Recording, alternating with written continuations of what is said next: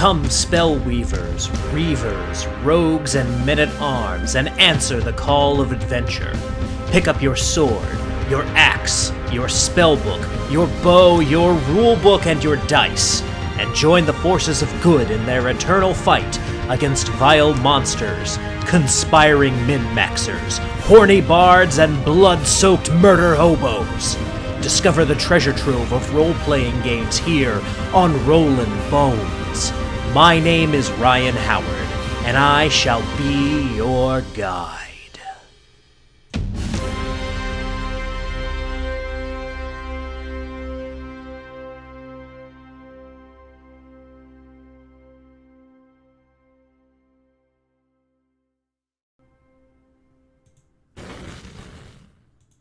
Good evening, Boneheads, and welcome to Rollin' Bones with Ryan Howard, your RPG treasure trove. I'm your host and king of the Boneheads, Ryan Howard, and I am back. I am back. Uh, just to let you guys know what ended up happening with the uh, last interview that we were supposed to have. Um, Dave had a little bit of technical issues, and I had COVID, so that's why that didn't ultimately end up going through. Um, but we're back now. I'm fine. Everyone in my house is fine. And I'm excited tonight to kick off 2022 uh, with a guy who's had a lot of super interesting things to say recently. He's done a lot of great live streams and he's, you know, friends with a bunch of people that I really respect and enjoy in this hobby. He's been a fan of the show for a long time. Ladies and gentlemen, uh, give it up for DM Bloodworth. Good evening, everyone, and uh, thank you, Ryan, for the invite. Absolutely. I, I remember when you like added me on Facebook and stuff. I didn't at that point know who you were. And then I found your content and I was like, "Oh wait, I think I know this guy. I, I think I've seen this guy's stuff." And and at that point, I was like, "All right, let's let's bring him on the show. I, I need to I need to talk to DM Bloodworth." Yeah, and like I said, I mean, it's a this is my first interview, so I've been on the uh, you know the other side, and and I haven't done that many interviews to begin with, anyway. So for me, it was really a surprise for for someone to say, "Listen, I'd like for you to come on the show, you know, and talk about tabletop role playing games." So you know, I was really really excited, looking forward to it, and uh, you know, just ready to roll. Absolutely. So uh, we're going to start here at the beginning where we start with everyone. Uh, I like to ask a lot of the same questions to people who come on the show. Uh, so, DM Bloodworth, how did you get into role playing games? My introduction to role playing games was uh, in either 1977 or 78. So that would have made me around 10, 11 years old. Mm-hmm. My uh, my first dungeon master was uh, was Shayana, and uh, he was a um, you know, he was a good friend of mine from elementary school, obviously. And, you know, one day he asked uh, myself and our friend Adam and Stephen to come over his house. And so uh, this is on this is uh, on uh, Suffolk County, Long Island, so Long Island, New York. And uh, you know, back then, you know, young kids, we walked, you know, we walked several miles to his house, and he introduced us to uh, a role playing game. It was the first time that I ever, you know, seen one. I vividly remember the the graph paper and you know those dice that you had to fill in with the crayon you know just to be able to read the numbers. And you know uh, although I, I vaguely remember my first character i knew my first character was uh was a fighter. Um you know obviously a human fighter. And um I, I, was never quite sure whether it was the Holmes edition or the Moldvay edition, but uh, Moldvay was the first box set that I owned. So that was the first RPG that I actually bought uh, for myself, and we played we played almost every day, um, and then that carried us through you know even through high school. We played six days a week, um, and mixed in a few games here and there, but for the most part, it was uh, Dungeons and Dragons and then Advanced Dungeons and Dragons. Gotcha, gotcha. now I don't know. I, I don't know if you know the answer to this question or not, and if you don't, it's fine. Uh, but one thing that always fascinates me, uh, people who got into the hobby super, super early on, uh, at you know 77, 78, just a few years into the existence of uh, mm-hmm. Of D and D as a whole. Uh, do you know how your first DM found out the, found out about the game, got into it, all that stuff? Do do you know kind of how he found the hobby? Um, I'm not, I'm not quite sure how you know. I don't know how he found it. Um, he lived closest to the hobby shop, mm-hmm. you know, and so and that that the hobby shop was the source for all of our materials from then on, and this was before. Um, I, I think this was really before the hobby shop was even set up for gameplay. Like, you know, you didn't go to the hobby shop to play. You just went there to buy the books, and then you went home, or you went. We went to the public library and played at the public library. But for the most part, we played in the in in our homes, like our three homes that we uh, where we alternated uh, DMing. So um, yeah, so I don't know quite sure how he picked up. I I'm still Facebook friends with him, so I can always ask him. Uh, even though I haven't brought up Dungeons and Dragons with him in in ages, um, but I could always shoot him a, a, a, a Facebook uh, PM and, and find out what his uh, what brought him to the game first. Gotcha. Now, of all the game systems that you played, and I think a lot of people who come on here who are, you know, from the OSR have a very similar answer to this question. But of all the game systems that you've played uh, in, in the entire time that you've been a gamer, what would you say your favorite is? Well, I, I have different favors uh, favorites based on the genre. Um, so obviously, high fantasy is going to be Dungeons and Dragons, hmm. uh, and and my my favorite of those is Advanced First Edition, um, and I, I know a lot of times people say, well, that that's the you know it's very disorganized and it's it's crunchy and there's you know there's a lot of things that don't make sense. I mean as a 13 14 year old playing it i never had a problem with that you know um so of high fantasy role playing that's my favorite. Hmm. of um more historical you know um you know military obviously would be uh twilight 2000 first edition.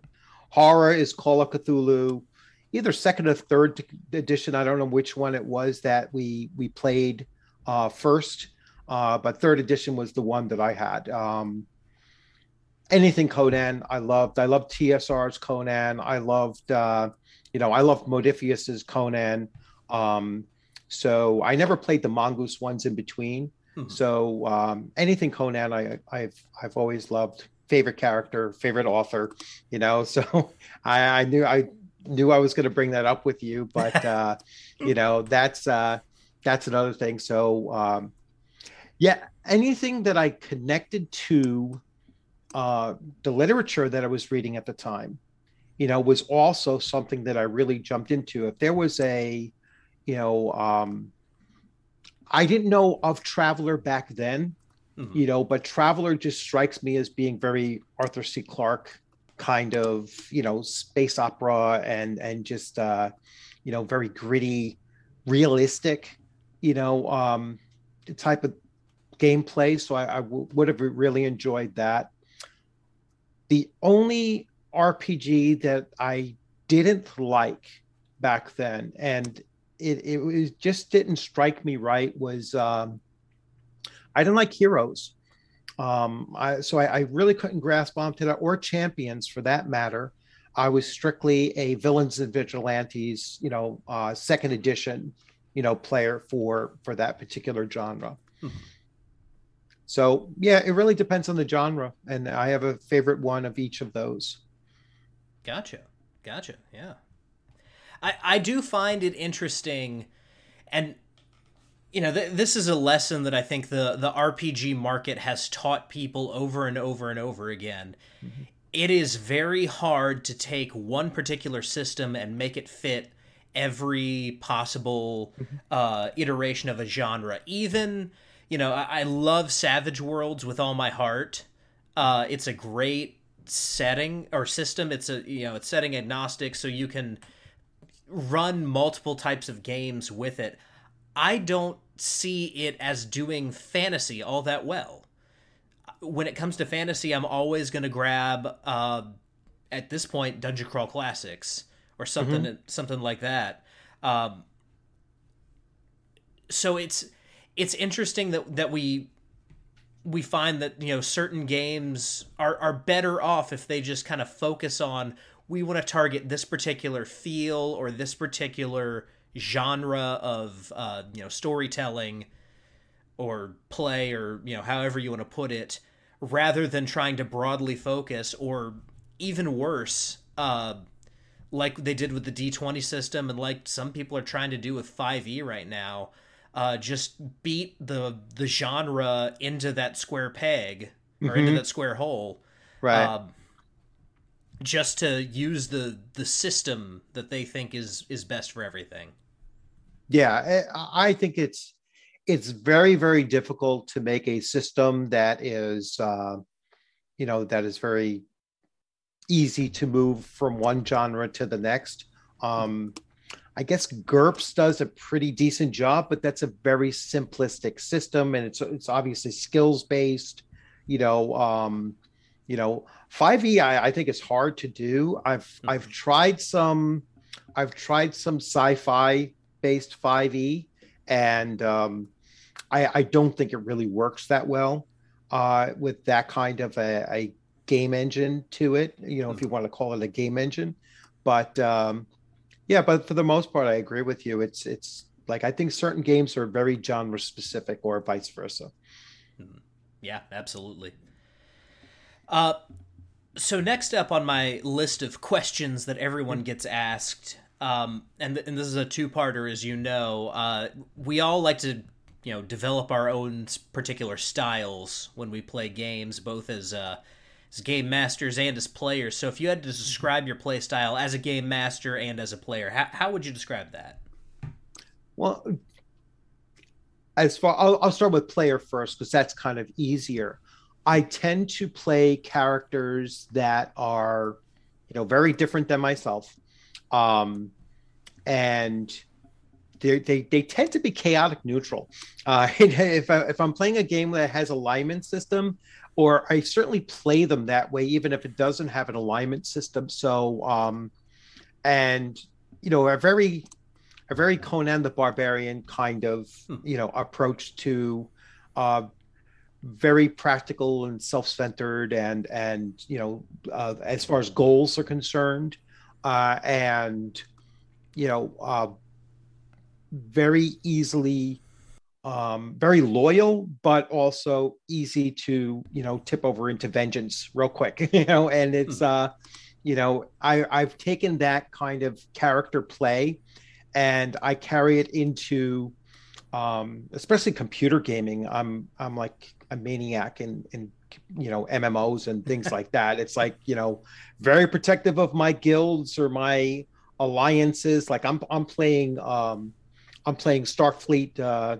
Starfleet Command uh, battles. Is it you know the uh, you know and um, just just today actually um, because I'm in a, a fairly large large group and uh, someone attacked my mining ship and destroyed my mining ship when it, it wasn't you know um, it wasn't over full you know that's kind of like a, a server rule yeah uh, don't don't kill ships that aren't um, that are under their cap for capacity.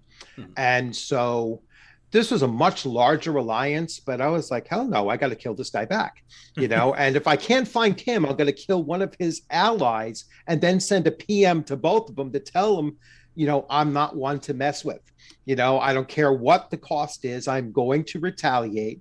And so I retaliated. I found him. Luckily, I found him and I killed him instantly. And he was like, "Oh, I, I, I it was an accident." I was like, "It doesn't matter, you know, doesn't matter. It was an accident." You know, I says, uh, "Let's just leave it at one for one, and we could both walk away." You know, and mm-hmm. then my own alliance was like, uh, "Well, we really thought that this could have been handled differently." I was like, "Not for me, you know, not for me." There was, you know, eye for an eye You know, I don't care. Well, we tried to play within the rules, and you kind of broke the rules by taking him when he wasn't over. I was like, doesn't matter. You know, it's like yeah. that's just the way it is. You know, I says, I bet you he won't touch my ships again. I says, and that's the only message that I wanted to send was that you will pay for that action. And so I play my tabletop role playing characters very similar to that way. Mm-hmm. Um, I'm a long time, long time Eve Online player. I played that for 12 years. All right. So um, I can fit into that kind of a MMO mentality uh, very easily, uh, and including on tabletop. So, so that's I think one half of your question. Um, oh, the other half, DMing. Hmm. So I would say that in my current campaign right now, I think that I have finally struck what I consider to be my best DMing, you know, of my, you know, 30 years of DMing. Mm-hmm. Um, and it has a lot to do with the fact that I have great players.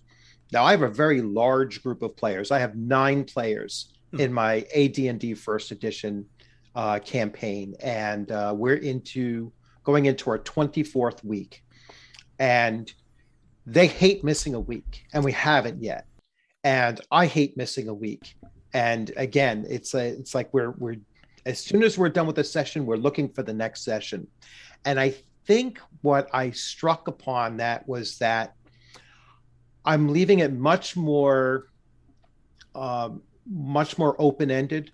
Mm-hmm that when they make a decision uh, to do something, I kind of roll with it, and then I try to build the consequences up around it. You know, plus there's the there's the campaign, the the underlying theme that still continues along its timeline, whether they engage with it or not. All right, and then I make sure that I include, uh, as often as possible, the three pillars of tabletop role playing. So there is always going to be uh, there's always going to be some kind of lore or story behind it that they're learning about the world. So that's the exploration pillar. Mm-hmm. There's usually going to be some kind of a combat engagement, um, but not always. And then there's always some kind of an interaction, whether it's amongst themselves or with NPCs. And I found that by making sure I hit all three of those things, by giving each of the nine players moments where they're kind of the focus of what's going on, and uh, by by talking with them, you know, before these sessions really began, and when we started pl- planning out and and kind of thinking how long might this campaign last and when I kind of did like a rough calculation in my head, plotting out how how long it took them to get from first to second level, and I started projecting and, and plotting that out, I was like, by my calculations, it should take us about two years and 11 months to get you to where I think this campaign might come to an end. And not a single one of them balked at the idea. There was buy in right from like the third week in to having something that would last two two years and 11 months or three years. And that had me just totally dedicated to you know running this campaign. And and like i said i think it's it's my it's been my best experience as a dungeon master you know with a phenomenal group of players. Hmm. absolutely. And and if you don't mind me asking how long have you been dungeon mastering? Well i I dungeon mastered in you know in and out between uh, 77 and uh, around 88 89 so about 11 years there. Mm-hmm. then i had a long hiatus away from tabletop role playing I, I you know i followed like all, all the rest of the players in you know in the 80s or a lot of the kids in the 80s um, i i started playing you know uh, playstation and you know computer rpgs and then I spent uh, eight years in the military, and and I know I hear a lot of people talking about you know uh, oh well when I was in the military we were still playing role playing, not my experience at all. Hmm. You know, I guess I was just I was surrounded by um I was I, I think it was because I was in a headquarters company at the brigade level. Mm-hmm. So most of the people that I was associated with were older than I was. I mean, I, I probably had more Vietnam veterans as you know as my fellow soldiers you know and and they were always much higher ranking than i was too it's like i, I was at one point the only private in the g4 section hmm. you know of of the unit uh, which is the logistics section of the unit and um, most of my, my unit was a military police unit so i mean virtually everybody on the outside were, were police officers it just wasn't a you know there was no indication of playing role playing games, you know, in that unit. So uh, I never had that experience. So for that eight years or so, no real connection. We played plenty of you know PlayStation sports games and stuff like that, but nothing along the tabletop role playing. And then I continued doing computer RPGs.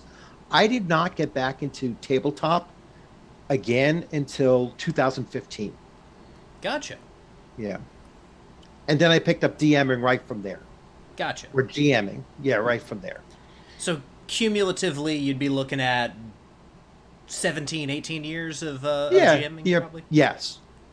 All right, so for all of you uh, GMs who are just now starting out, uh, DM Bloodworth, it took him uh, longer than that, but you know, 17 years of GMing to stumble upon what he thinks is his best GMing and I imagine uh, a few years from now, uh, the next campaign that you're running, you're going to say, no, this is my best GMing. So, yes, your best GMing is always ahead of you. Just yes. Everyone keep that in mind. If you think you're a terrible GM now, uh, you know everyone does at one point or another, and uh, your best GMing is yet to come. So, yeah, that that's absolutely true. I mean, and and it's almost like it's almost like that unint- unintended thing too. It just happens. Yep. You know, um, I mean, I'm a teacher by trade, and I've had some difficult students that I was, I was able to just have eating out of the palm of my hand.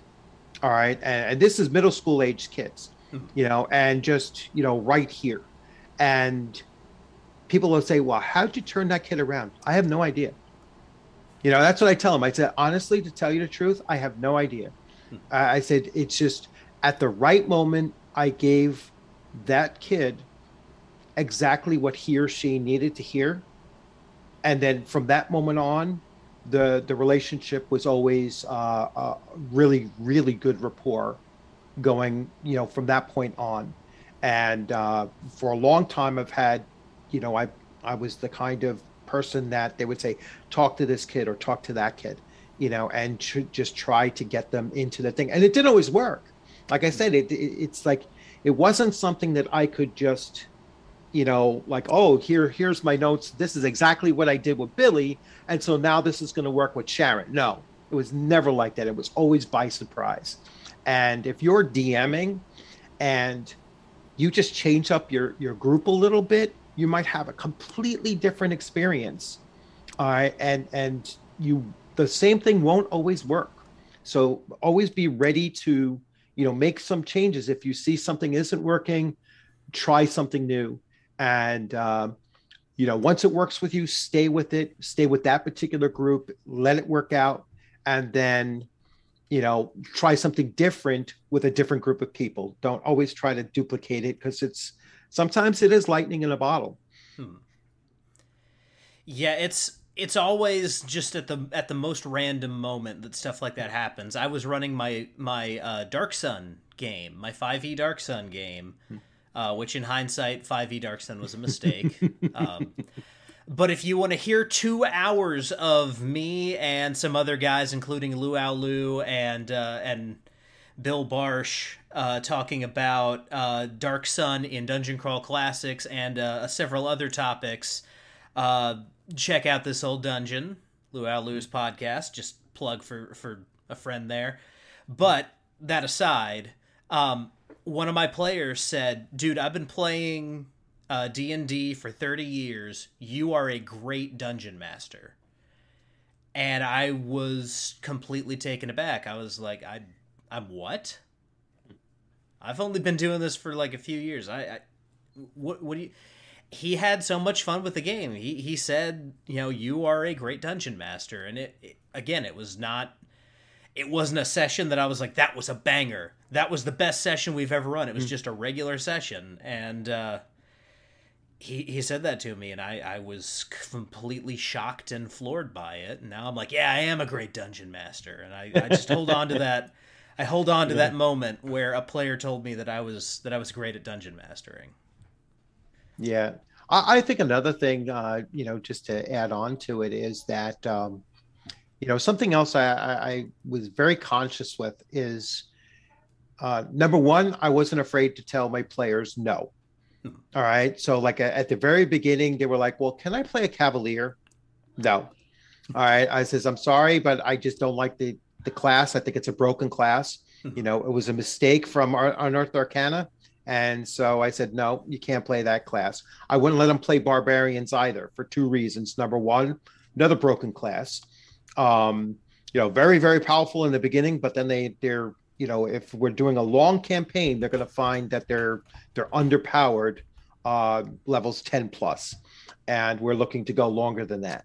So, um, and I said, plus we're not in the region. We're playing in Greyhawk. Mm-hmm. I was like, you're nowhere near any of the barbaric lands, and there's, you know, how are you going to get there? I was like, no, I'm not going to, you know, deal with that either. Um, I don't particularly like bards, so it was kind of, eh, I really don't want to. But but now my most experienced player um, who was actually, you know, a, a former employee of TSR. Um, and that's old TSR. So 1982 to 1987, mm-hmm. uh, he was there. And, um, you know, he said, "Listen, I really like to play a bard." So I wasn't going to tell him no. Right. I was like, "Okay, you you'll go through the process of, you know, you know, seven levels of fighter, then he'll have to do seven levels of thief, and then he'll become a first level bard." So it's like if you want to dedicate your time to doing that, then fine. Um, but uh, the other thing that I that I learned to do was to separate the player's knowledge because all of my players are very experienced. Uh, uh, the youngest is in uh, his. Um, well, actually, I just picked up a, a new um, a new female player to the group, and I think she's certainly the youngest. But I've I've played with her now for almost a year, uh, both as a player and as a GM. And so um, she's she's going to come up. But I the one thing I wanted to do with the uh, with the players was to separate what their characters would know with what the players know. Mm-hmm. And I, I think that by saying, well, you know what, your character might know something about this. All right. So think about your character a little bit and then you know, and then try to make that connection. So trying to put the players into their characters' minds and what their characters might know, and you know, always separating the two. And I think that's really important too because it allows them to become much more immersed as to what's going on, and to think about their characters and just like, well, what kind of talents and and knowledge might my character have mm-hmm. you know, uh, as opposed to what I have as a player, and that's really really important. I think to um, to just prod out of your players as a DM. Wait, so so DM Bloodworth, you you're telling me that there is a there's a female, oh, an actual woman who's enjoying an OSR game? Uh, the oh, internet I, told me yeah. that was impossible. no, I I have I have two women in my group. Now, again, it's it's nine players, so yeah. two are women and and seven are men. So there there's no, um, you know, it, it's certainly not a 50-50 mix. But when I was playing, all right, with this with the one of the same women, and uh, my my former DM is actually the magic user in my group. Mm-hmm. When we played, we were 50-50. It was three women and uh, and three guys plus the DM and uh, at one point it was four women and um, and the three guys plus the DM. So it was always balanced. Mm-hmm. So it just it was just luck of the luck of the draw, if you want to say it. It was uh, organic. Yeah. It wasn't like we we went out there and saying, "Oh no, no, you're you, you can sit, you can't sit," or "We really want you because you're, you know, X, Y, or Z." Mhm. You know, always organic grouping, and and that's another thing that I think is very very important to to emphasize.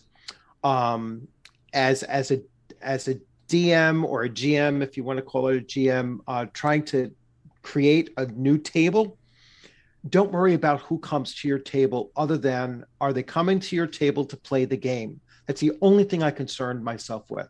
Are you coming to my table to play the game? Mm. all right? And you know let the let the chips fall where they may. If it's if it's if it's nine white guys it's nine white guys. All right? So i will go there. It's if it's you know if it's nine women it's nine women. Uh, Yeah. i'll be happy with that too.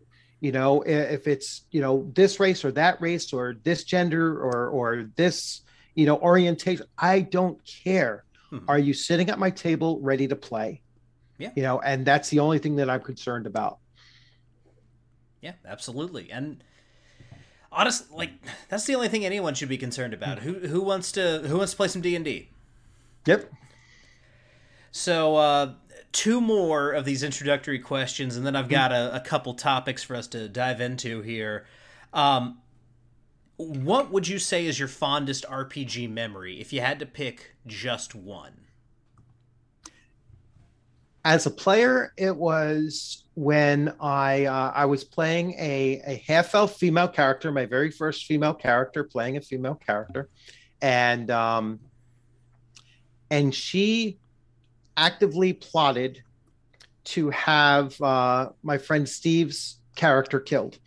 All right, um, so that she could then so that she could then steal his uh, you know his belongings you know, while feigning, you know, first of all, he was an annoying character. he was Yeah. really annoying. You know, he was he was almost like the the Leeroy Jenkins of the group, just that it was 30 years before Leeroy Jenkins. Yep. All right. And so it was like, oh, this guy is such a pain in the neck. So I was like, the next time he goes into a room that I have scouted out and I knew was was basically a place that I didn't want to go into. And so he did. He ran right into there and I slowly closed the door and I iron spiked it shut and then just walked away.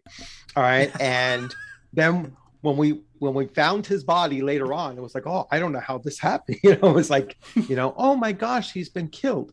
So I was like, I, I feel so bad because I scouted out this room and I just didn't realize that it had anything in it, you know, and and so I paid the the the 500 gold pieces to put him into a mausoleum with all of his belongings. that way, I could go in there and steal all of his belongings and and sell them for I, I think I made like a 1500 gold piece profit of it. nice. And my DM was like, "You're not chaotic neutral." He says, "That's the most chaotic evil thing." You know, we had and and this was as like 12 or 13 year olds Mhm. you know and you know we just had that that whole concept of you know how alignment is is really supposed to work Mhm. you know and um you know and and just you know we had no problem with pvp and we never did in you know in our games so it's like no one uh, you know no one ever really crossed that line again you know because it kind of sent the message Yeah. my friend steve didn't care he was like, "Wow, that was a really cool story." He says, "I can't believe you and the DM were in on this, you know, the whole time, you know, and and knew that this was going to go down." And uh, I was like, "Yeah, I mean, just don't play your character like that anymore, and uh, I won't have a problem." Uh, now, when we played Twilight 2000, we were like, "The frag is coming, the frag is coming. Make sure you don't get, you know, you don't frag the lieutenant, you know, uh, Mhm. kind of thing." But uh, but yeah, I mean, that that was as a player, that was my you know most favorite moment. Um as a dm my most favorite moment was when uh the player characters grew attached to this uh grew attached to a uh a former slave. He was an escaped slave. And uh, this is in, this is in a, a fantasy role-playing game uh, setting. And they um they just attached to him. He became almost like a Gunga Din to them. All right, without them being old enough to even know what Gunga Din's story was. So he was like their guide. And they were not supposed to care about him because he was, you know, formerly a thrall, and they were not supposed to like, you know, this was in a a, a very uh, Nordic setting, Yeah. and they were not supposed to grow this attachment with him, but they did. And then when he got killed, their level of vengeance was amazing to me. I was like, wow, I mean, these guys are going to go all out. Um, and now I have to start creating this thing because it was, again, it was on the fly, didn't know that they were going to go that direction with it. And, you know, had to create a whole scenario around that point. And that was the first time that I that I really understood how an NPC, like players could get attached to an NPC uh, very quickly and um, and how they'll they'll treat an NPC as part of their own group, even though uh, it wasn't designed that way. And, and so that's you know, I, and I just recently had that same realization with my AD&D group uh, last week.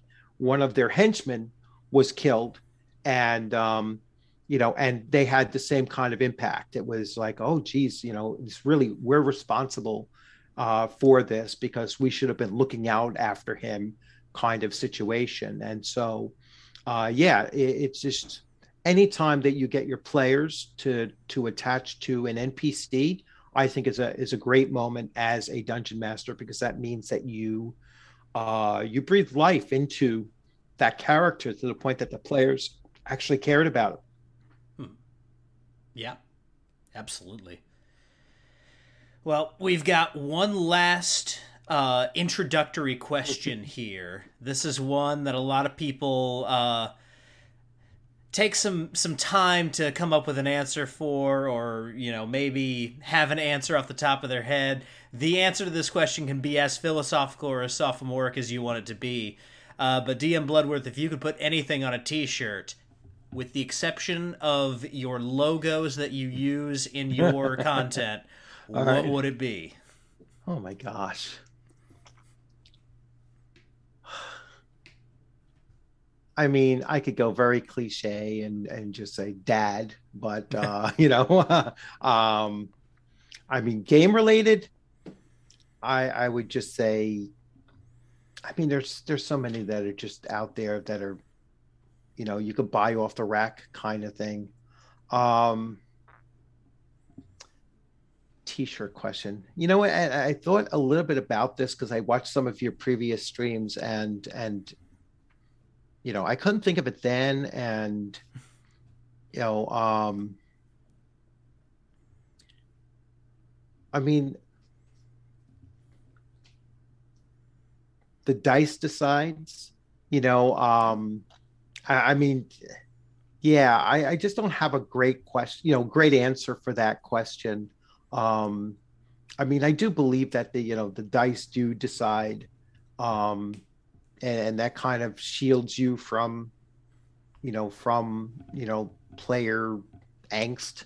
But uh yeah i just don't have a good question you know answer for that. Um at least not now. Um sorry about that. Oh, good.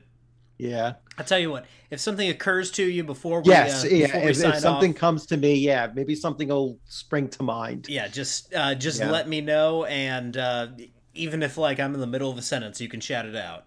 yeah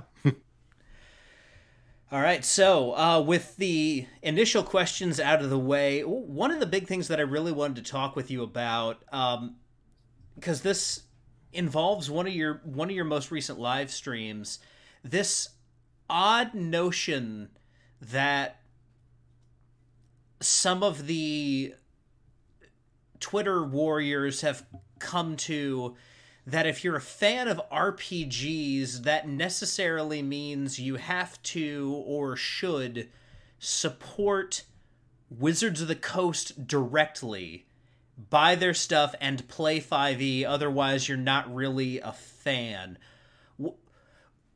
Wh- wh- Where did you first encounter this, and and you know what? What are kind of your thoughts just at, at, at that as a whole?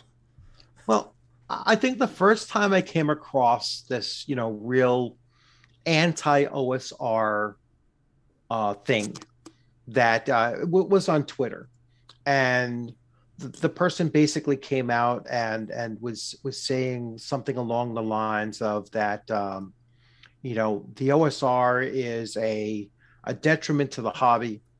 Uh, the OSR is, uh, you know, is is kind of couched or or um, it's based on uh, old, you know, racist, misogynistic, uh, you know, all of the isms that you can think of was, you know, and and that's where the OSR comes from, and you know, forgetting the fact that you know Wizards of the Coast created the OSR.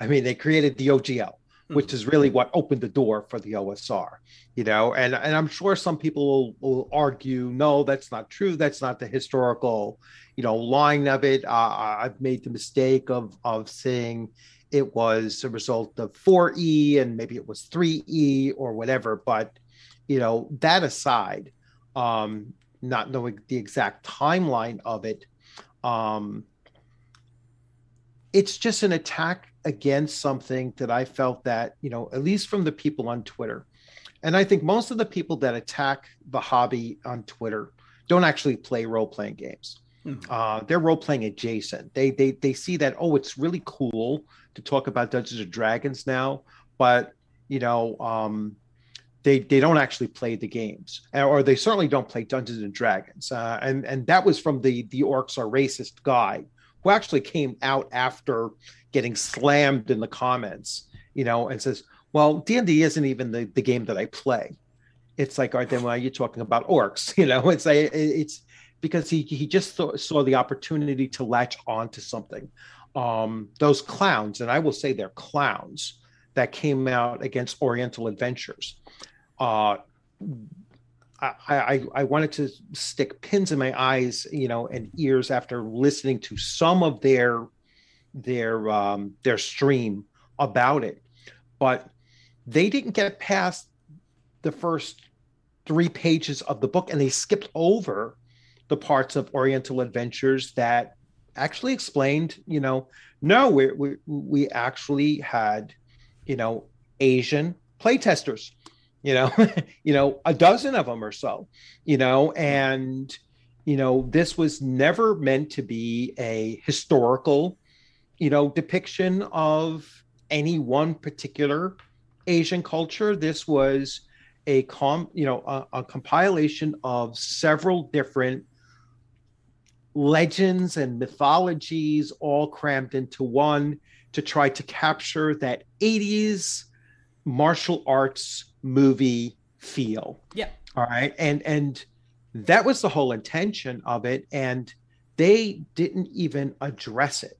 So this is again like that that kind of Twitter um adjacent, don't really play the games, don't really read, you know, what what was the intent behind creating the games, attacking something because they can't control it. And i think that's the primary uh the primary thing. Yeah. Um they were able to infiltrate and control wizards of the coast because it is one company with one game. All right. Um if they tried to do the same thing with magic the gathering to the same extent hasbro would shut it down. Hasbro would not allow that property to get damaged all right because that property is is probably about 70% of all of their profit yeah all right exactly. um you know fifth edition is possibly 10% hmm. of their revenue all right and actually when when i was thinking about some of the numbers that i've seen come over the last six months i think it's probably closer to 7 or 8% of their total revenue all right so uh, it's not a huge property and you know, I've always said that Hasbro would shelf it rather than let it taint Magic the Gathering. Mm-hmm. All right. Um, but that's that's a side issue. Now, when I had that conversation with uh, J. Scott Garibay. I'll, I'll say his name, and uh, you know, I I enjoy listening to him, and I enjoy talking to him. And even though we come from total opposite views of what Dungeons and Dragons is, and you know the the the, the role between fifth edition, which he is a, you know, he is a beyond just a supporter of it, and uh, the OSR, where I'm probably beyond just a supporter of it as well. Mm-hmm. You know, um, what, the way that he looks at the game and the way that I look at the, the game is he doesn't see it as a game. All right. And I do. All right. I, I think Dungeons and Dragons is a game. Mm-hmm. I think that Gary Gygax and, uh, you know, and uh, Dave Arneson created a game. You know, um, I don't give credit to just one, you know, mm-hmm. or the other. I think that, you know, it's, it's necessary that, that both were involved. Um, you know gary might have have taken it and you know marketed it and packaged it and you know sold it and mainstreamed it you know but he wouldn't have been there if it wasn't for dave arneson's ideas mm-hmm. All right uh, dave arneson is the founder of tabletop role playing yep.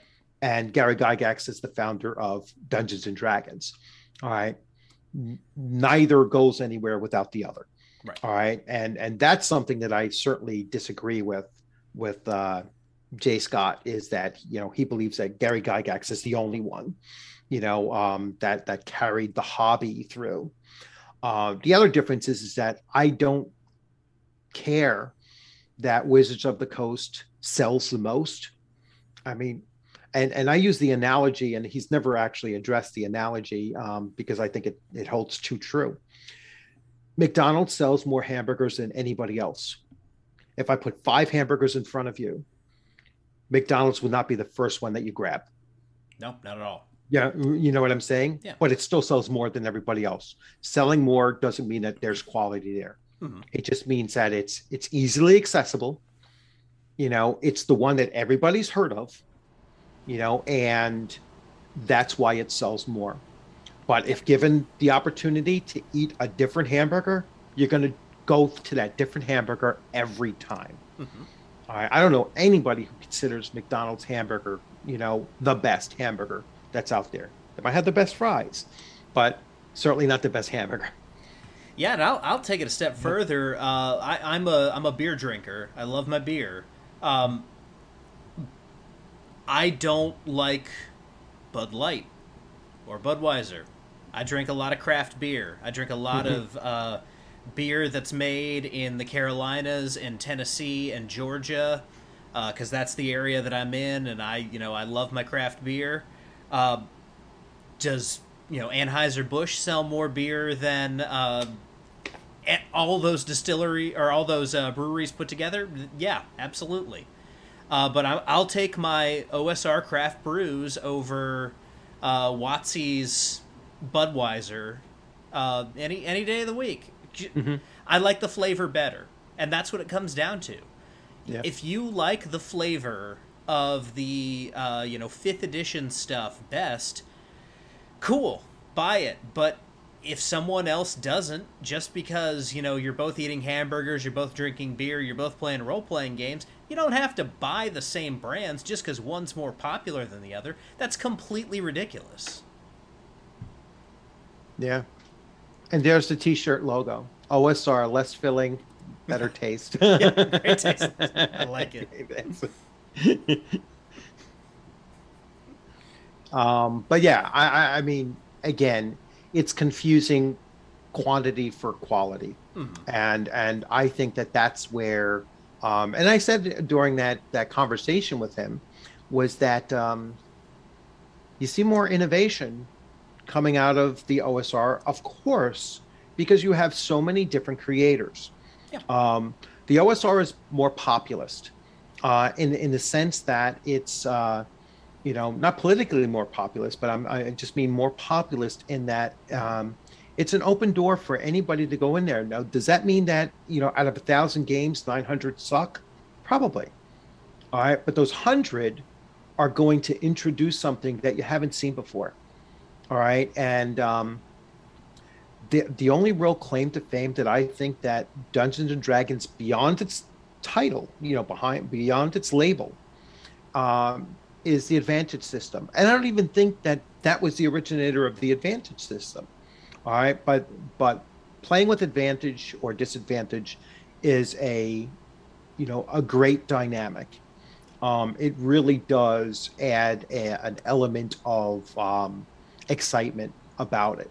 So that's a you know, uh, but it, it's very similar to exploding dice, which I've seen in other you know role playing you know uh, RPGs, you know OSR RPGs mm-hmm. use expl- uh, exploding dice. Uh, one of my favorite mechanics that I've seen, which is brutal as all you know as all hell as you can get, is Venger Satanis's uh, uh, Crimson Escalation. Oh yeah. All right, where it, it's like you know yeah, a 20, the first round, a 20 is what you need to roll in order to uh, get a critical score.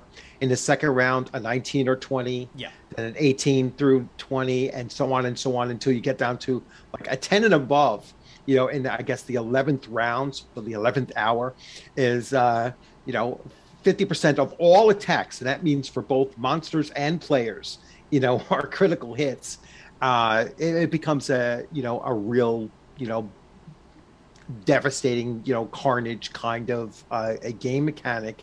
Uh, great for a uh, great for a one shot play session, mm-hmm. you know, because you will just go through characters like that too, and and that's what it's really designed to be. It's designed like a, you know, a grindhouse kind of thing. So, I think that that's where the OSR really shines in comparison mm-hmm. um, to so when when when people argue well you got to play the most popular game and you have to play you know they're the only game in town.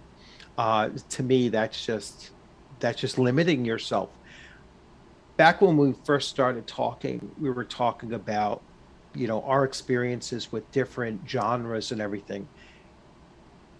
I have a niece who only plays fifth edition all right? And um, never even thought about it. She's college age. Actually, she graduated from college. So none of her friends ever played anything but fifth edition. I think so many modern players only play one game from one company that they're really limiting their exposure to the hobby.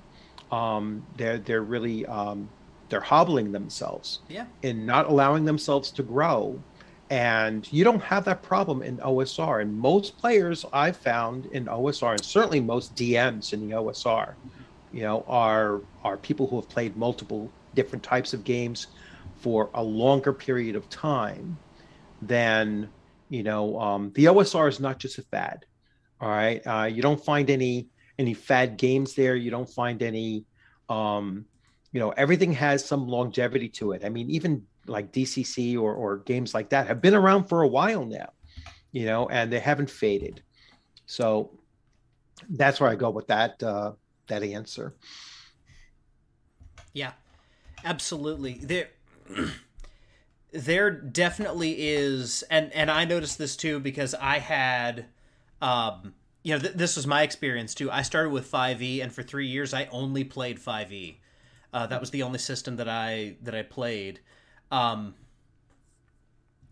it wasn't until very recently that I picked up Savage Worlds, picked up uh, DCC, MCC. Uh, I tried BX for the first time. I played Swords and Wizardry. In the past three years, actually, I'll even narrow it further than that. The past year and a half, I have diversified my gaming a lot more and it has only made the gaming experience for every other game that I've played, 5e included, because I play a lot of 5e. Uh, it's made everything better. Mm-hmm. Seeing what other games do and taking ideas from those things. R- RPGs, and I'm gonna use I'm gonna use a Stu Horvath quote here because he said it best. From the the dawn of RPGs, uh, in the beginning, Dave Arneson and Gary Gygax released Dungeons and Dragons, and it was broken. And from that, an entire industry was born. Mm-hmm. The first, the first major publication that was released was broken and a whole cottage industry popped up around here's how we would fix these certain things that's the RPG world was never meant for there to just be one giant ruling over everything. Mm-hmm. You need you need those other games to make your game better or to make your gaming experience better and to you know find new ideas. So yeah, a, a lot of this is wrapped up in well, it's a couple things. One one thing that uh, you know Aaron the pedantic and I talked about uh, not too terribly long ago was a lot of these people, like you said, don't play games. These are these are RPG dilettantes. They're they're here and they want to talk about it because it's the thing to talk about on Twitter. Mm-hmm. Um but once this bubble bursts, once people uh you know stop watching Critical Role or you know stop watching other stuff other popular internet shows once the celebrities lose interest in it and Stranger Things gets canceled, uh, it's all going to go away. And mm-hmm. at that point, those people are going to go away. So listening to them is kind of a, a kind of a silly thing to do because they're not in it for the long haul. That's right. Yeah, uh, and uh, that's a major difference. I mean, I've been playing first edition AD&D. Uh, I think we first started in 1979. All right, and uh, even though I had that, you know, 17 year hiatus from tabletop role playing games, um, you know, it's the game that I've come back to, you know, and I don't know anyone who is seriously saying that, well, I'm going to break away from fifth edition, you know, and 20 years from now i'm going to come back to fifth edition there's just no way i i don't believe that that would be something that someone would go, would go back to hmm. um having experienced you know any other new evolution of either dungeons and dragons or or any other games um in my own experience i've had very few players actually leave my old school games to go back to fifth edition. I, I, can only think of maybe two players in the last two years that have said, and that's out of you know over 30 players, um, have actually said, I'm going to go back uh, to fifth edition. I just like that better. Yeah, and there's there, there's another issue, and I have not talked about this on the show before. I don't think, hmm. uh, but and I think this is what m- kind of powers this whole movement of play 5e or you're not actually a fan. Uh, there's a YouTuber named uh, Short Fat Otaku who I like a lot of his videos, and he put out a video called Consumption as Identity. And you can see this all throughout Twitter. It's it's everywhere. There are people who um, it's not just they are a fan of Marvel Comics.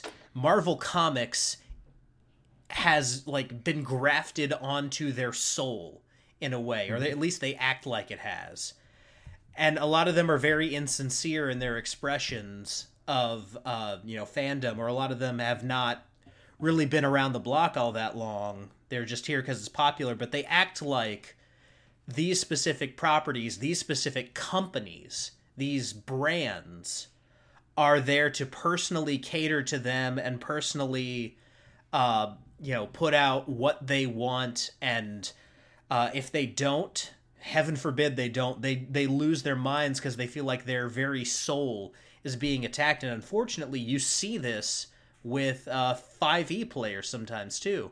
Any attack on Wizards of the Coast and I don't know that Scott is like this person. He he acts like this from what I've seen of him but you know a lot of these people any attack on 5e is an attack on their game and on them as a gamer it's the weirdest thing to see people treat these consumer products as like you said more than a game mm-hmm. as facets of who they are but that's kind of the nature of online fandom discourse at this point and it's it's really unhealthy. And I think we need to all remind ourselves all of this stuff. It's just movies it's just comics and this is just mm-hmm. a game. Yeah. Um you know i i often say you know you are not your character your character is not you. Mm-hmm. you have to make that separation you know otherwise you know you get um i mean you get mazes and monsters. Yeah i mean look at that i mean every every person that is even adjacent to the tabletop role playing game uh, games should take a look at that movie. All right, and and just think about the message of that movie because for me and and again I I mean I was a kid when that came out. All right, or you know a mid teenager when that movie came out, but I look at that that that was the fuel of the satanic panic. Mm-hmm. Right, because part of the part of the uh, fear that they generated during that time was was not just that oh this is you know satanic rituals and everything like that it was your kids are going to lose themselves in this game mm-hmm. All right and that's what the that's the that's the uh the theme of mazes and monsters with tom hanks in case yep. you're you're not familiar oh, with yeah. the uh, oh, you yeah, know no, your no, listeners no. aren't familiar with the movie um yeah it, it's you know, Tom Hanks, I think, is playing a, a cleric. It's been ages since I've seen it. He's playing a cleric and he ends up going into the sewers and he ends up stabbing somebody because he believed that they were some kind of an apparition or a monster or something that he was supposed to kill. He completely loses himself in the game. And that was the real fear at the time that was really pushed. Um, I mean, I would argue it wasn't until Dragonlance kind of pulled them out of the satanic panic hmm. um, because because they Christianized D and D, and that's that's really what they did uh, to pull it out. Plus, Frank Mentzer wrote a brilliant article that really put that whole time period into you know into its proper perspective and and kind of made even further distance against the panic and the the um, TSR never buckled. All right. And that's another really important thing here. And that's something that companies don't necessarily like companies buckle now under that same kind of pressure. They didn't back then. Mm. All right. And and that's what really saved the hobby was the fact that because if they if they buckled back in like 86 or whenever that was 85, 86, when that was really hitting ahead, mm. um, you know, you might not have tabletop role playing games today but they didn't buckle. And uh, today we see corporations, and not just you know not just you know tabletop role playing corporations, but we see corporations today buckle under the Twitter pressure, and the Twitter pressure is is is a, a, small microcosm of people that don't even buy your products for the most part. Mm-hmm. and you're going to let them drive where your product is going? It just makes no sense. It's like just you know do like japanese anime tells them to do. You know run along, keep your Western ideas and, and nonsense away from us. I mean, you know, Japan is pretty based in, in a lot of ways, you know, especially when it's Western Western ideas trying to tread on on their, you know, their pastimes. Mm-hmm. And they don't deal with this in anime and, and there, has been a few games developers in Japan that was like, screw you, go go away with this nonsense. They don't care. Yeah. Um, you know and, and and that oftentimes is the is the best solution is to just tell them screw off go away. I don't want to deal with you. Yeah absolutely.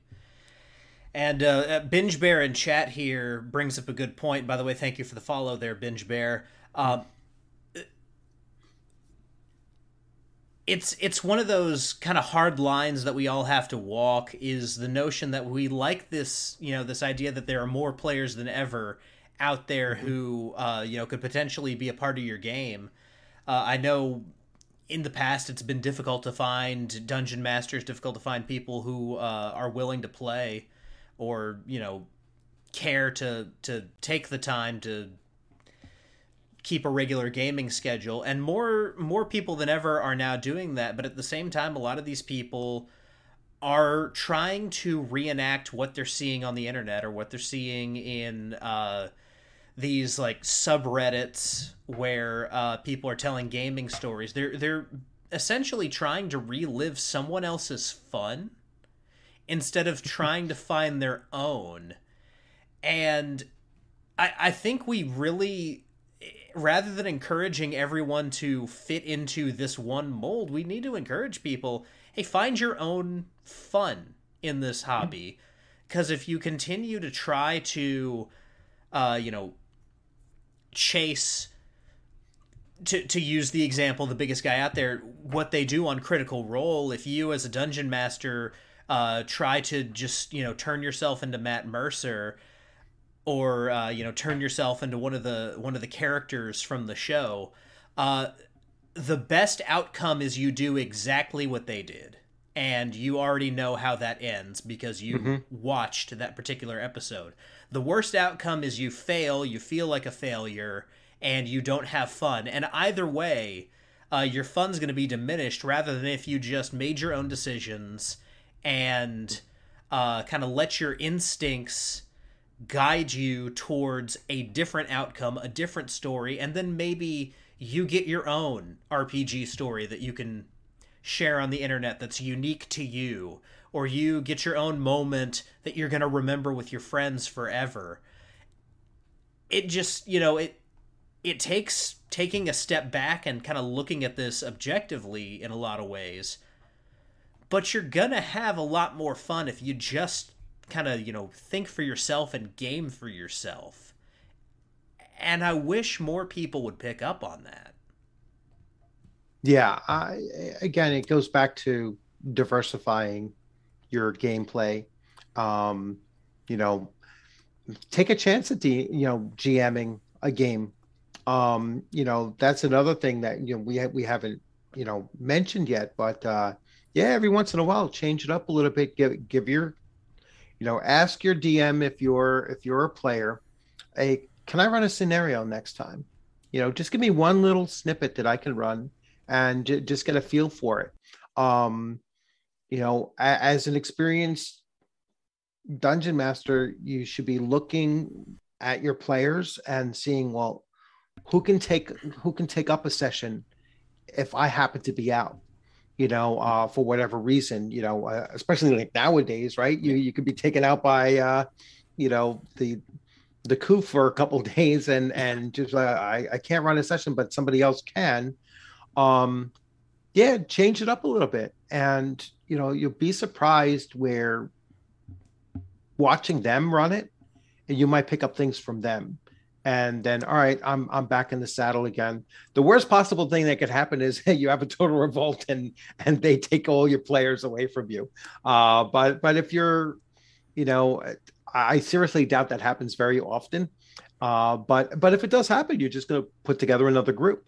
Um it's just like it's just like when your character dies right? You just re-roll a new character. Yeah you know if you're when your campaign comes to an end you should be looking to see well my next campaign i want it to be something very different mm-hmm. you know uh you know even if it's with the same players you know change up the genre that you're playing change up the you know the certainly the game system that you're playing and and just give it another you know another go at it with the same group of people but um just run it differently and and you'll find that you'll find that you'll capture that lightning in the bottle you know potentially a second time. Hmm. Yeah, absolutely. Hmm. And on, it's a it's a different track, but it's the same. Uh, mm-hmm. It's the same railroad, I suppose. Mm-hmm. Um, the the people who, especially around, uh, I think it was Wild Beyond the Witchlight and uh, a little bit with Strixhaven, the people who were clapping their hands about oh we finally have uh, a d&d game that basically lets you not play d&d uh, mm-hmm. again there there there are game systems if you don't want to swing a sword at something there there are game systems out there in the the wild world of indie rpgs even mm-hmm. some people who would not call themselves osr who make games for you out there you need to go find them yeah yeah, I, I mean, it, it's you know, I, I I recently did a video, um, you know, a live stream actually talking about Strixhaven and you know, um, and then I go back to that. There was that BBC Three video with that uh, that one British female that was on there talking about, well, this is not your, you know, D and D is not your your your bearded boys in your you know mother's basement anymore. This game is now for us, and and and so on, and I think one of the one of the issues with the modern 5e player is that uh, they think they created this. Mm-hmm. They think that they, you know, they're like they they've innovated something. They've done something that's that's never occurred before. Uh, they think that the the three pillars, you know, of role playing, you know, exploration, interaction, and combat, you know, that you know old school games were only about combat you know, and that there was ex, you know, there was an exploration and there there wasn't interaction with your, you know, with the world, with the environment, with the with the NPCs, with with amongst the players and everything. It's like a total disconnect of what, you know, what it's always been. You know, uh, it's always been inclusive.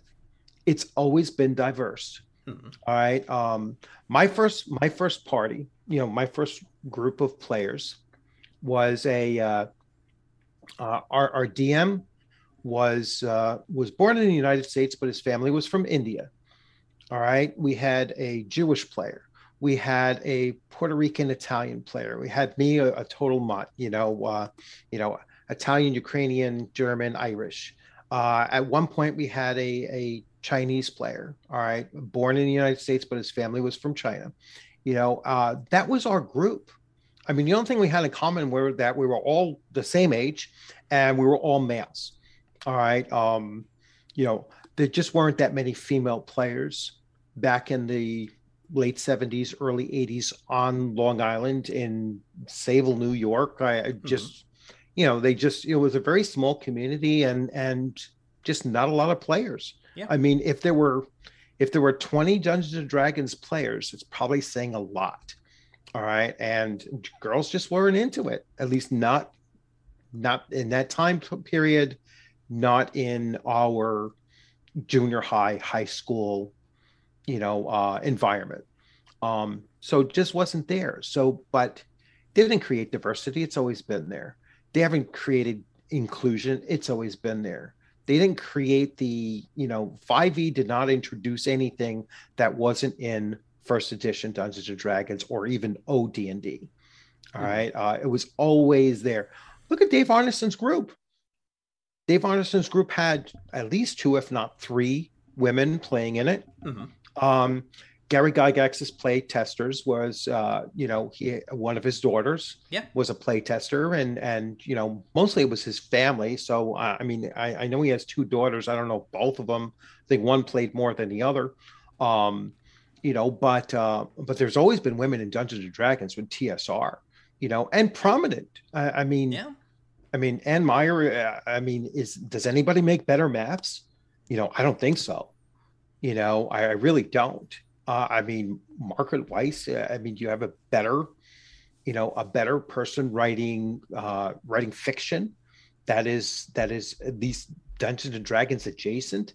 You know, uh, I don't think so you know, and you know, there there's always been women throughout. Uh, I mean, I can go into you know the um, and it's going to slip my mind. Um, her name, uh, well, I know her last name's Wells, so I'm, I'm forgetting the first name. Um, I mean, some of the early modules were written by women. Yeah. Um, so the idea that you know this has been you know all you know midwestern boys playing the game is is not exactly accurate either you know nothing nothing was introduced in uh you know with 5e you know and and so when they try to say well you know it it's different now no it's not you know uh to use barack obama's you know famous line right you didn't build that right all right I, I think Wizards of the Coast needs to, you know, have that reminded to them, you know, every once in a while. No, you didn't build that. You know, mm-hmm. Gary Gygax and Dave Arneson built that. Uh, you're you're just writing on Dungeons and Dragons, the label. Yeah. All right. because if it didn't have that label with this game system be where it's at, I don't think so. Not at all. All right. It's all about the label. Mm-hmm. Yeah, absolutely. What what Hasbro bought when they bought Wizards of the Coast was the the, the big thing was Magic the Gathering, like you mentioned. Mm-hmm. Magic the Gathering has been a massive cash cow for years and years at this point, and that does not look like it's going to change unless someone does something very stupid. Mm-hmm. Um, but they also bought a D, an ampersand, and a D, which mm. the majority of the population knows that means oh those uh, those nerdy guys are gonna get together and talk in funny voices, rolling math rocks.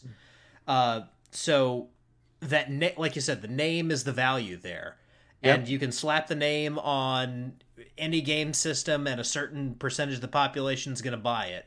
You could slap it on oh, what's a particularly bad game system? Like, I don't know. I don't want to talk crap about anyone right now. You, you could slap it on the worst game system that someone just kind of threw together in 15 minutes in their basement, uh, and a certain percentage of the population would still buy it just because it has mm-hmm. those letters on it. That doesn't mean anything. That's not how you get quality games. Uh, you get quality games by people putting good work in and uh, you know really putting love and care and attention into their craft and that's where the the community of gamers that I want to play with is mm-hmm. going to come from is you know the the people who are really excited about uh, the you know the cool things that uh, you know frog god's doing with with their mm-hmm. their ips or you know i i mention dcc all the time but you know the, the how awesome the deed die is and how it makes warriors super interesting or mm-hmm. the magic tables and the the critical fumbles right that that's what i'm excited about and you know if something in 5e doesn't excite you if you want to play a game where everyone's just kind of sitting around talking uh you know, I got 15 people that I've run into on Twitter and, and a few that I've had on the show who've got a game they can sell you. Right. Yeah. Yeah. There's just, there's just so much more out there, you know, and I don't understand why, why people, especially young people, like you're young, mm-hmm. experience, mm-hmm. you know, go out there and experience new things. You know, why limit yourself to just, you know, and, and to me, what, what's really, you know, detrimental i think is when you when you limit yourself to just one company mm-hmm. you know i don't i don't mind so much if you're limiting yourself to one genre or one you know even one game as long as more than one company is making it yeah. because they might take a different take on it you know than you know than someone you know than that one publishing house yep. will do with it so it's yeah just don't limit yourself i, I don't i don't understand that that desire to just focus on one thing hmm. absolutely so with uh with all that said um, and, and, one thing I do want to mention is I I've been watching your uh, your Strixhaven live stream, and I think mm-hmm. that was uh, that, that's a pretty good video. So everyone out there who hasn't seen uh, DM Bloodworth's uh, Strixhaven I guess it's a review discussion. Uh, that that live stream that you put out not too long ago, uh, definitely give it a watch. Uh, but that aside, I, I, do want to talk a little bit about uh, you know the live streams you've been doing and even uh, the content you've been publishing. So uh, are are you looking to, to put out more RPG content as far as publishing on DriveThru in 2022?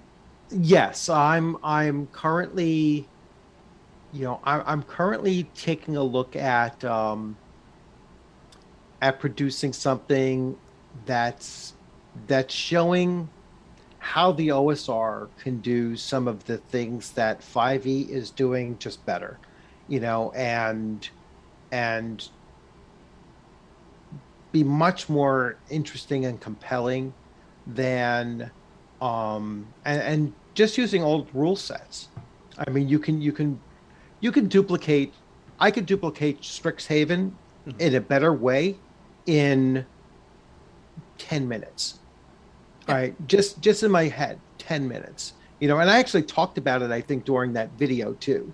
I was like, Strixhaven, what I thought Strixhaven should have done, if you're doing a school of magic, first of all, everyone in there is an aspiring magic user. Yep. You know, I, I a fighter wouldn't be able to walk in the door and become an initiate. That's that's just crazy, just crazy talk.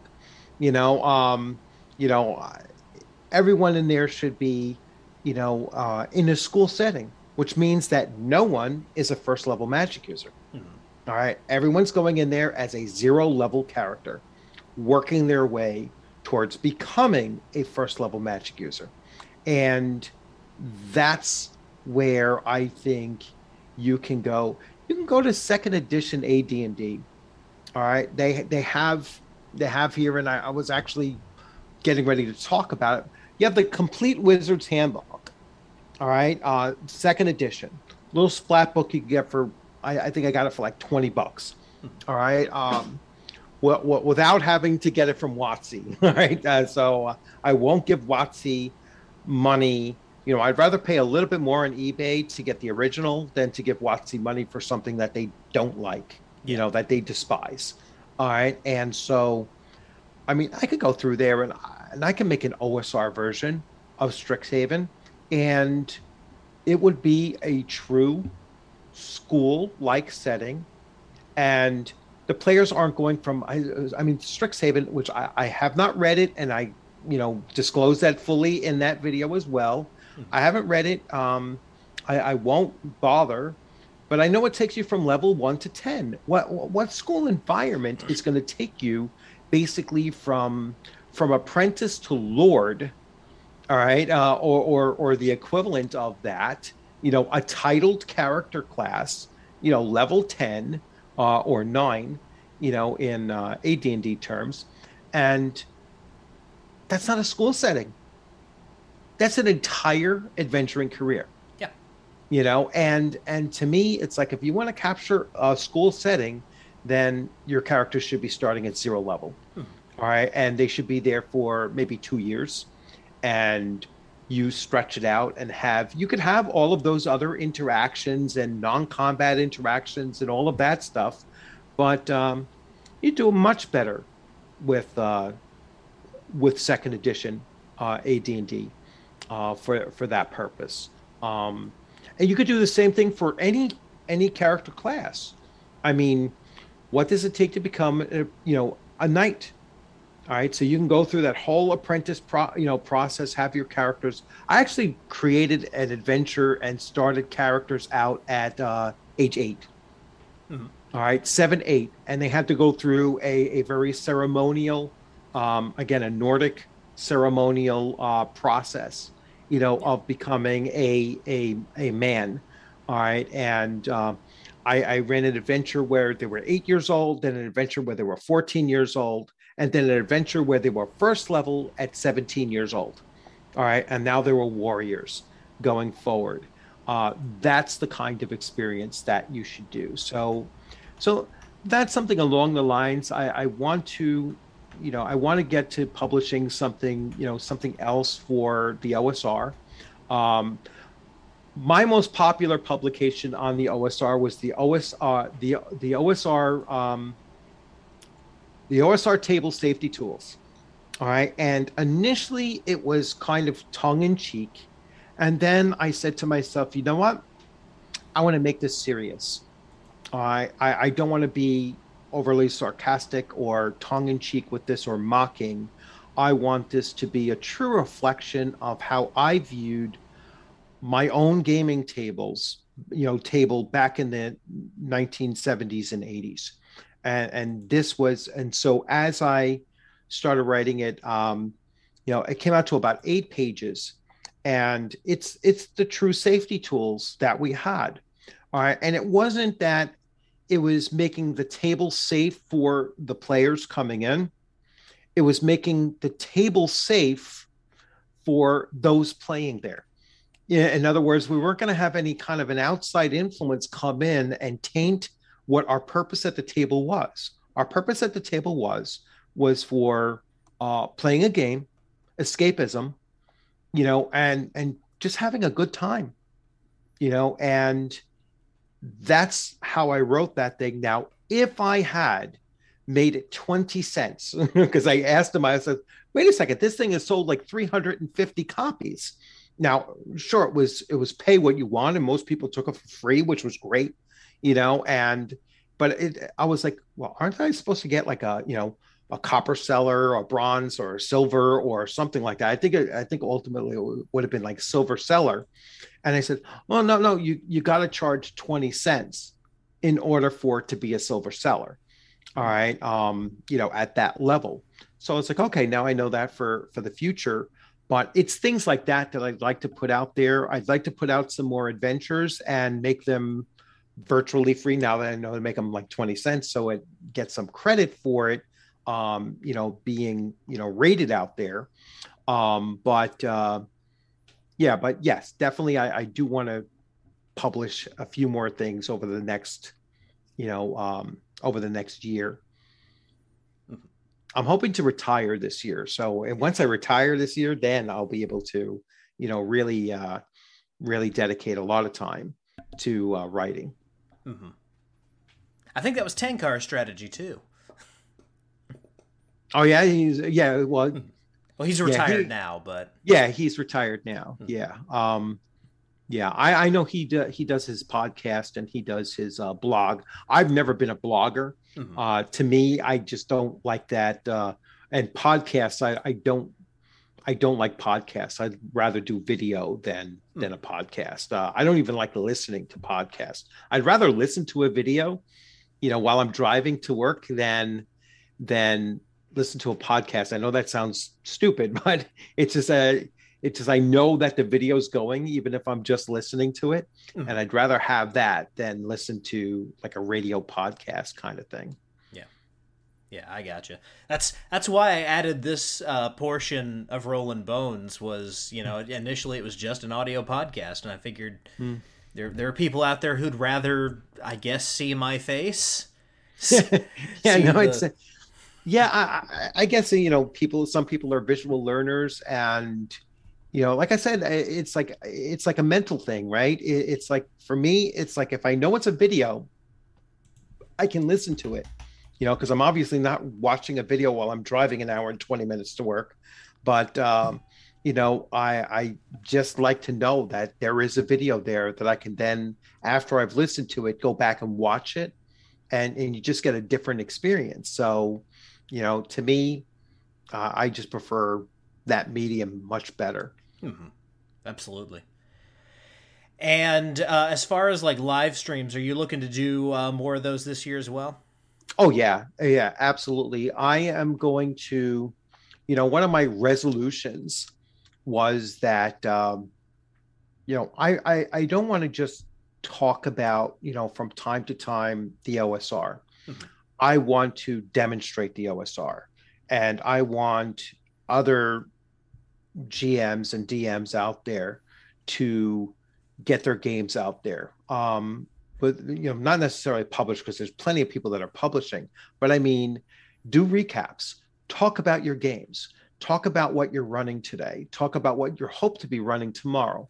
Um, just keep on going out there on on roll 20 bombard roll 20 with a whole bunch of d&d bx games mm-hmm. All right. Um, change the algorithm.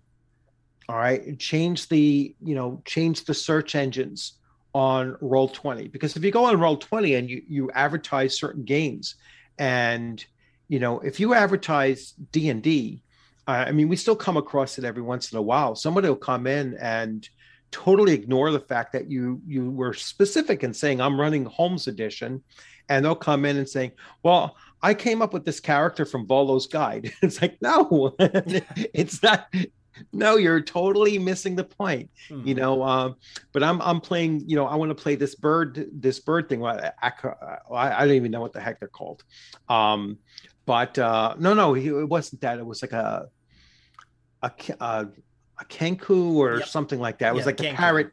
Yeah, the kenku. Yep from Volo's guide. And we are like, no, it's a, well, the DM was like, no, this is a, you know, this is a Holmes edition. I said it for two weeks. Mm-hmm. Um, yeah. So just keep, keep on getting out there and, and just say I'm running AD&D First Edition. This is my game every single week. Every single week, I put up a, a recap video of our most recent session. Um, you know, so that's that's something that I want to do. Continue doing that. I want to bring more OSR people. So, like just before this, my most recent uh, interview was with uh, the RPG pundit.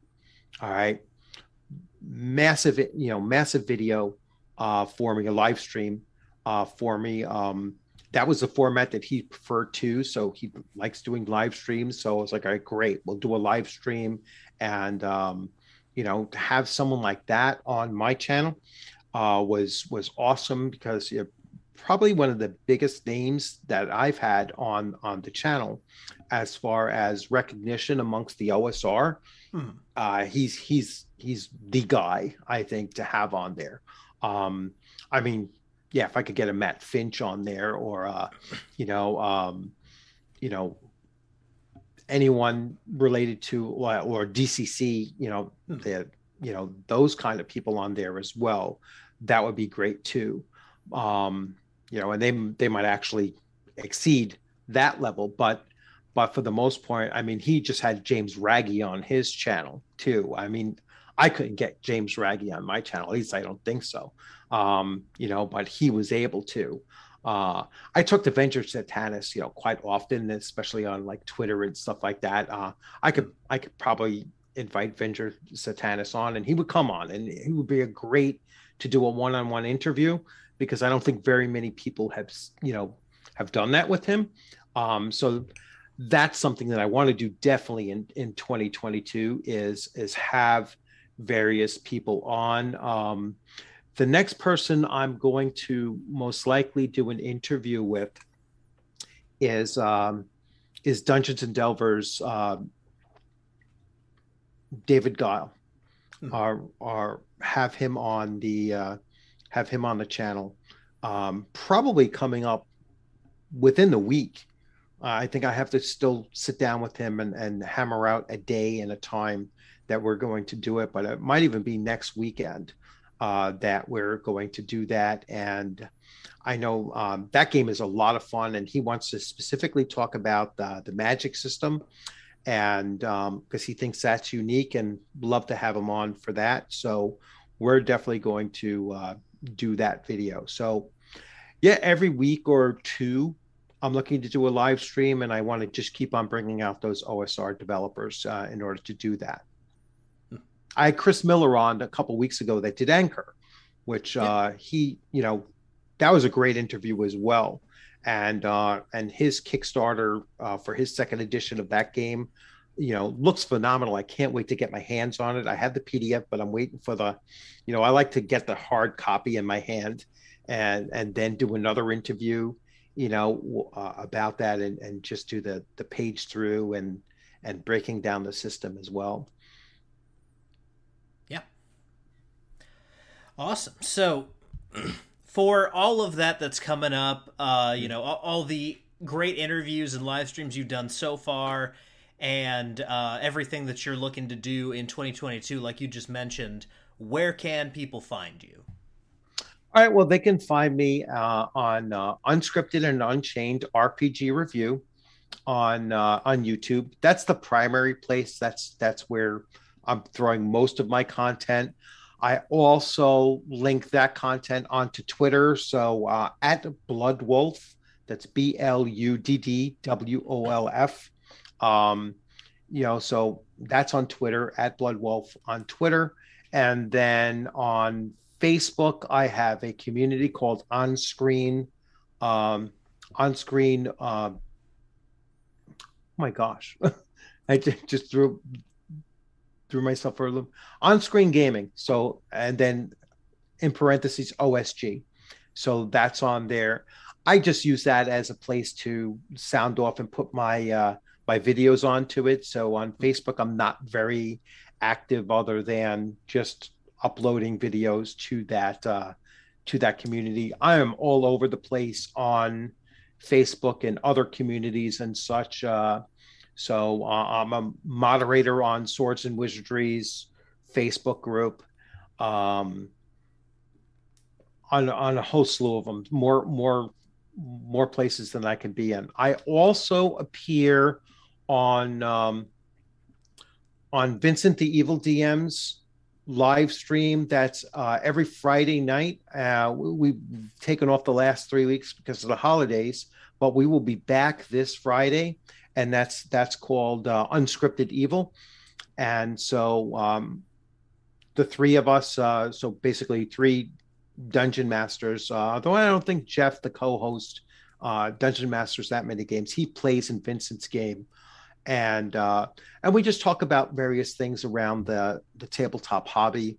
Um, usually taking uh, taking questions from our our subscribers, and then just spit those out the following week and, and kind of address those. And we try to find one issue to talk about in depth. So, and then I also appear on uh, Legion of Myth quite often when I get a chance. I can pop in there and and just talk as a, you know, as just a, a guest and and and you know chat. I think the longest the longest live stream I did with them was like six and a half hours, and my wife wanted to kill me because it was like quarter to two we were still going and she was like are you out of your mind you know so uh yeah those can kind of go long and and i have to learn how to you know say oh no it's time to go you know kind of thing midnight is like the you know i think the my wife's capacity hmm. absolutely and uh, tell vincent whenever he gets his work schedule figured out if he's got a monday uh monday night off uh i i've invited him on the show before and he couldn't work it out, but uh, you know, what once his schedule kind of works out, uh, he's welcome on here anytime. Yeah, I'll let him know. And uh, yeah, I mean, I mean, now he he published the game uh, a few years ago that was in any award-winning game. So I mean, like he's like I'm no, nowhere near, uh, you know, his his publishing, uh, you know, capacity and his his track record there. So uh, yeah, but he's he's really really good, uh, very knowledgeable as well. So yeah, I'll certainly let him know uh, to come on. Awesome. Yeah, hopefully he can he can work that out on a on a Monday. Mm-hmm. Cool. Well, DM Bloodworth, it's been great to have you on the show. Uh, I really appreciate you coming on. Um, and uh, you know, I, I hope you have a a great 2022. Mine's off to a pretty good start, and I hope uh, yours mm. is off to a good start as well, and and continues to uh, head the way that you hope. And if uh, things go off the rails, hopefully it's in a good direction. yeah, yeah, it's a yeah. Sometimes off the rails uh, is a real benefit. I mean, it's uh, you know, but um, yeah, I, w- I wish for you the same. You know great luck with the channel. Hopefully, you get a nice, you know, a nice big bump here, and uh, you know, and you know, I, I will certainly share out your your channel. I'll even link it to my my channel so that you get, you know, you get some more exposure out there, and uh, I will certainly uh, tell Vincent to come on and and you know direct, you know, whomever else. Uh, you know that might want to pop on uh, send them your way as well gotcha Awesome. I, I greatly appreciate it. Yeah, no, it, it, it, it was a lot of fun. And like I said, it, it's, uh, you know, it, it never expected anybody to, you know, reach out to me and say, Hey, I'd like to interview you. So it's a, my first experience doing it. And, and, um, I'm, you know, I tend to be much more humble than, uh, you know, than many people might think. Cause I know I, sometimes I come off like kind of, you know aggressive or or certainly you know much more assertive and and such so you know for me it was it was a great honor awesome well i'm, I'm glad you came on mm-hmm. Well guys that is going to do it for uh, tonight's episode of rolling bones uh, this week we've got uh, something different and uh, long awaited coming this saturday i've got the uh, IDW Games Batman the Animated Series Adventures uh, board game. It's here. It's behind me somewhere. um, and I'm gonna unbox that. It's the all-in pledge, so you guys will get to see everything that was promised for this campaign. Uh, I have, you know, played around with it a little bit, looked at it. this is this is a great package, and I, I'm excited to talk about it. So that that'll be Saturday morning at 10 a.m. right here, uh, twitch.tv slash Rolling Bones Ryan. We'll be doing that. Uh, not sure what's going on next week, but in a couple weeks we are going to do the makeup interview with David Beatty to talk about Weird Frontiers. Uh, so that is still coming. He and I have that scheduled, and we will do it. Uh, there are some big things coming on the horizon uh, that I can't quite talk about yet, uh, but I will have more information for you guys uh, moving forward about uh, some possible changes coming to Rolling Bones this year that I think will be uh, good for everyone. Show's not going anywhere, but there are some things coming down the pipeline that I think will be awesome in 2022. Uh, so until then, guys, whether you rolled a 1 or a 20, I am so glad that you rolled your bones with me, Ryan Howard, and I will see y'all next time.